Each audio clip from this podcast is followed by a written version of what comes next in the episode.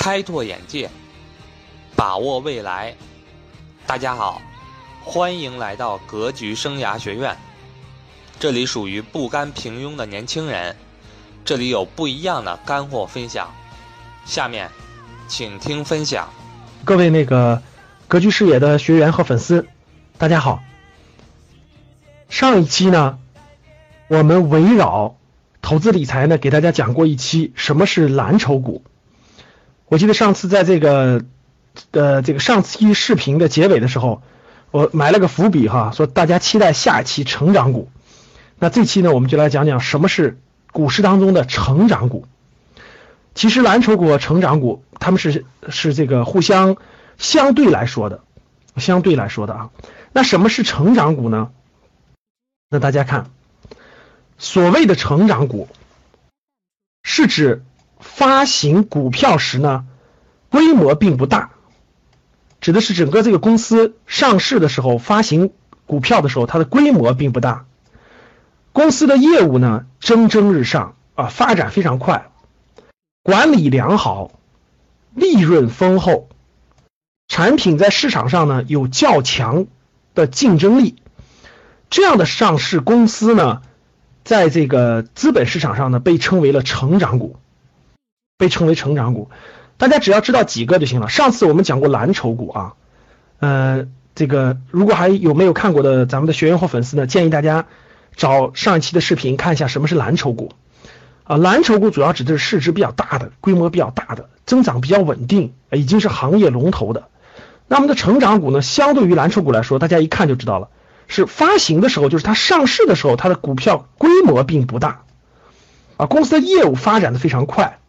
利润增长很好，产品在市场上有竞争力，这样的公司。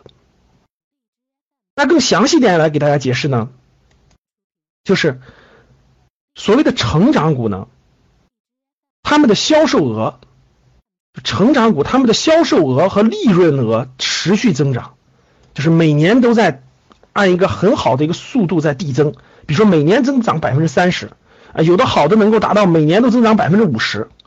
有的就每年能干都增长百分之二十五以上，啊，基本上一个公司如果每年都能增长百分之三十左右，那这样的公司其实就是很好的高增长了。他们的销售额和利润持续增长，而且呢，它增长的速度呢高于其整个国家或者本行业的增长。这个我稍微说一句。那举个例子，各位，我们国家呢，我们国家的 GDP 的增长大家都知道，呃。每年是不能低于百分之七的，百分之七左右，这是个平均情况。那大家就知道了，成长股的增长速度肯定不能低于它。第二就是行业的啊，比如说这个公司在医疗健康行业，医疗健康行业每年的增长超过百分之二十。大家看，百分之七是国家的增长速度，百分之二十是医疗行业的增长速度。那成长股相对来说就是在医疗健康行业高速成长的公司，所以这种公司的速度。不可能低于国家的增长速度，也不可能低于这个行业的平均增长速度，所以它的速度至少应该是百十分之二十以上才行，至少是百分之二十以上才行，这才有一个这个成长性，成长性，这个大家应该好理解了哈，就是国家是百分之七，它不同的行业不一样，比如说有些行业它可能增长百分之三十，那这个公司其实不应该低于百分之三十，因为它应该是比这个行业平均增长率要好。那这些公司呢，通常有宏宏图伟略，就这些公司呢，基本上都有发展大的一个战略，发展大的战略，它切入一个这个行业里的某一个高利润的空间。这样的公司为什么能高增长呢？一般来说，它比较重视它的产品投入，产品的研发投入，它把每年大量的利润呢作为再投资，以促进其扩张。比如，它每年的利润，它投入到了新产品的研发当中，呃，产品的更新换代当中，新市场的拓展当中，等等。所以正是因为这样的公司的再生产能力特别强劲，它的再生产能力非常强劲。随着公司的成长和发展呢，它所发行的股票的价格呢也会不断的上涨上涨，所以股东呢就能从中获得收益。这就是成长股。在这里面呢，我可以给大家讲一个概念。所以很多人呢可能都觉得，老师这个股市是零和博弈的，就是有人赚钱，有人亏了。百分之二十的人赚钱，百分之那个那个三十的不赚钱，然后大部分是亏钱的。其实这个道理呢，只是只是一个表象。其实股市不是零和博弈的，资本市场的价值为什么这么多年它的指数在不断的上涨呢？都是你都是这个上市公司的价值的增长，不断不断带给这个市场价值的。就是这个市场应该是好的公司越来越多，越来越大，差的公司呢不断被淘汰。只有有合理的进出，这个公司才能健康发，这个市场才能健康发展。由于原来大家知道，我们国内的 A 股呢有一段时间没有新股发行。而且很很很差的公司还不退市，所以就造成了整个市场的这种没有新的价值进来。大家看美国资本市场，不断的有新公司上来，不断的有老公司退出，啊，一批一批的新公司，过去有北电，后来有苹果，对吧？一代一代的公司的进入和退出，进入和退出，才保证这个市场的价值。其实它是不断的增长的，它的价值是不断增长的。那我们 A 股现在随着新股的发行，随着创业板、中小板、创业板等等，这个呃资本市场多层次体系的形成，包括今年这个确定的注册制的改革，将会使市场带来很多好的公司、好的成长性的公司。所以，整个资本市场其实它不是零和博弈的啊！你你买对好的公司，你会随着它的价值不断的增长啊，其实是可以不断的增长的，这就是成长股带来的价值。那成长股呢，有些特别重要的特征，我觉得大家应该知道。啊，这些特征以有利于大家选择股票的时候、选择投资的时候非常重要的判断。那第一个特征是什么呢？成长股的这个利润，成长股的利润在每一个经济周期的高涨时期都会达到新的高峰，而且一次比一次高。简单来说，大家理解一下什么意思呢？呃，大家知道这个上市公司啊，它每个季度都要发季报。每年都要发年报。其实对于成长股来说，最容易判断的就是这个公司应该是合理的增长啊，每年都在增长，每个季度都有合理的增长。除了这每个季度它有些淡旺季之外，应该每年都是合理的增长啊，利润利润同比都是合理的增长。这是非常典型的第一个特征，非常典型的第一个特征。第二个特征是什么呢？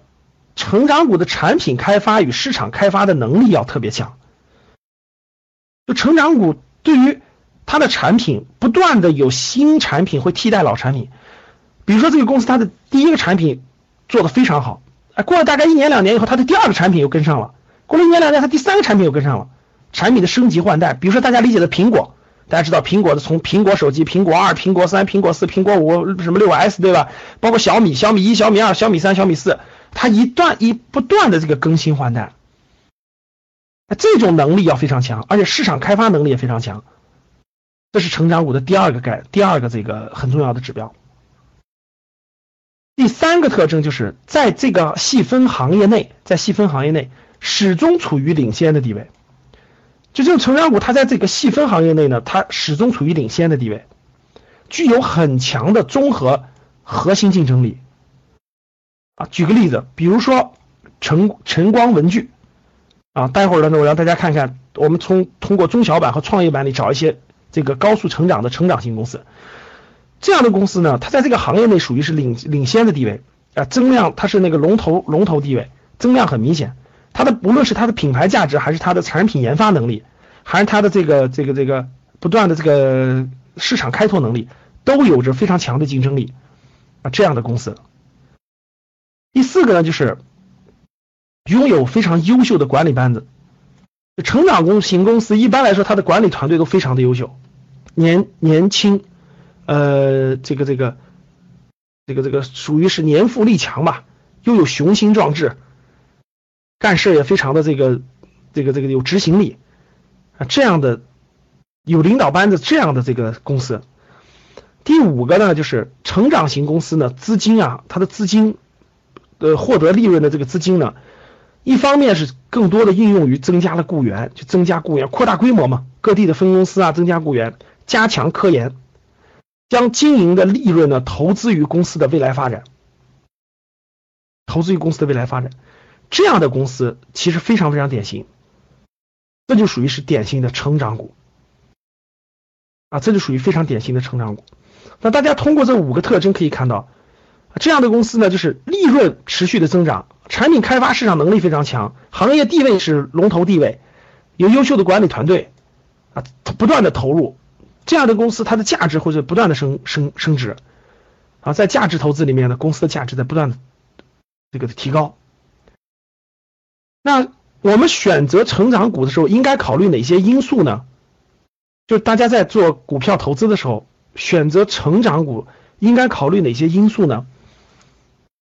啊，有很多因素值得我们考虑。我觉得以下的因素，第一个呢，企业要有成长的动因。什么意思呢？什么叫做企业有成长的动因？就是它的成长是由什么原因造成的？是由国家的政策非常利好啊，比如说旅游行业啊，现在国家政策利好，人们的消费这个这个这个这个能力也非常强，出境游火爆增长，哎，这就是动因，这就是动因啊，大量的国人要出国去旅游和消费，带来了这个企业这个行业的增长。一般来说，动因有几种情况，各位，第一种情况政策的扶持，对吧？第二种情况就是消费的升级。整个消费的升级，大家消费的消费能力的强强大，消费能力的强强大。第三个就是科技的进步啊，比如说这个行业由于互联网加啊，咱们都现在都叫互联网加，对吧？原来是很传统的，就现在互联网呢，这个直接这个加入这个行业，加速了它的信息的流通，加速了它的竞竞争。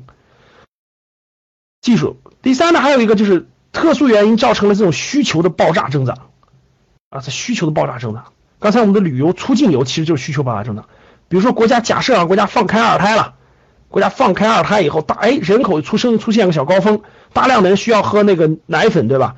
哎，母婴行业会爆炸性增长，这就是动因。大家要知道它的动因是什么，也是我们选择投资时候会非常重要的一个原因。第二就是企业的规模较小，这企业的规模不大，不是上千亿的规模，对吧？很多都是几十亿、一两百亿的规模，就企业规模不大，这就叫做什么？它拥有未来成长的，它的躯体不大，它拥有未来成长的很多可能性和空间和空间。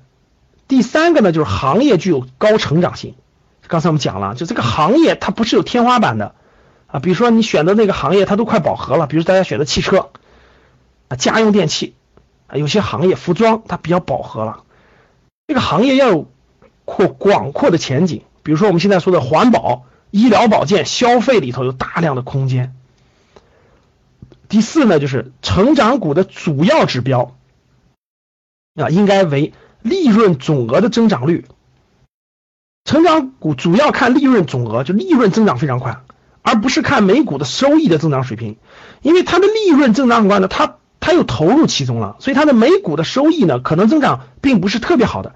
但它的利润率增长非常好，它的利润增长非常好。比如说像利润同比这样的指标，以后我们在我们投资理财的这个呃初级班的课程当中，再给大家详细讲这块的这个关关键指标。那利润总额的增长，就是每年它的利润是不断不断的增长的，说明它的市场份额也在不断增加。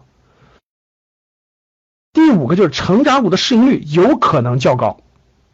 有可能较高。昨天我们讲那那次上次课我们讲过，蓝筹股一般来说它的市盈率并不是特别高啊，平均来看十几倍、二十几倍都是正常。但是成长股由于它每年的增长速度非常好，所以成长股的市盈率一般来说是比较高的，比较高。比如说我们前一阵儿我们给大家推荐晨光文具的时候，我们买进的时候它的市盈率是三十多倍，后来到四十多倍的时候，将近四十五倍的我们就卖出了，获利百分之三十，那这时候就比较高了。啊，一般来说，五十倍以上的市盈率确实就比较高了。在牛市当中啊，成长股的市盈率甚至可以达到七八十倍，甚至上百倍。啊，现在我们的这个创业板的很多公司市盈率确实就达到了这种宇宙级别哈。待会儿我可以给大家看一看。那选择成长股考虑的这几个因素呢，是大家选择的时候一些重要的一些这个判断标准。判断标准，比如成它成长的动因、规模的大小。行业是否具有成长性？利润总额是否持续增长？啊，市盈率是怎么什么样的？市盈率是什么样的？这些都是我们要考虑的。啊，这个结合这些指标，大家知道了啊，什么是成长股？大家知道了成长股有什么样的特征？大家也知道了这个成长股的一些咱们购买它的时候考虑的一些因素。那我们看一看这个创业板现在都是成长股，可以这么说，创业板都是成长股。国家推出创业板的目的就是让这些高速成长的新兴行业的公司。能够在整个这个资本市场当中呢，获得资本的支持，然后高速发展。那我们现在可以看一看，二零一五年四月份的时候，咱们的创业板是不是已经达到了宇宙版了？是不是达到宇宙版？什么叫宇宙版呢？那我们看一看啊，成长股。那我现在用桌面分享，大家看一下整个这个创业板的这个情况，也让大家更充分的了解整个这个这个这个什么是成长股哈。现在打开我的。股票的软件啊，打开开打开我股票的软件，大家看，我现在选择的是创业板，整个创业板。那创业板当中呢，总共有创业板当中总共有四百四十六只股票啊，这是因为新股在不断的发行，股票在不断的增多。那大家看，在整个四百四十六只股票当中，大家可以看，第一，我们先看它的行业细分，就细分行业。大家看细分行业里面。创业板的公司基本上都是新兴行业的啊，软件呀、医疗保健呀、化学呀、化工啊、生物制药啊，这个这个呃新兴的一些仪器仪表呀、生物医药啊，都是都是这样的一些行业，所以大家可以看得出来是新兴行业比较多啊，在线教育啊、互联网金融啊等等。那这个这是它的行业，这都属于是新兴行业，行业空间很大，对吧？那我们看一下这些公司的这个。我们看一下这些公司的这个现在的市盈率。那这个创业板的公司的市盈率呢？大家一看，哇，吓一跳，对吧？啊，创业板的这个，哎，咱们先看它的市值，各位，先看一下它的市值。好，大家可以看到，创业板这些高成长性的股票呢，市总市值一般都不不高。大家看，总市值最低的大概只有二十二个亿、二十三个亿啊，这样的公司规模并不大。最高的是七百个亿，乐视网啊，乐视网。啊，包括六百多亿、四百多亿、三百多亿，总体大家看它只有四百多个亿，而大家知道蓝筹股基本上都上千亿，啊，他们的规模不大，他们的规模不是很大，啊，大家可以看得到。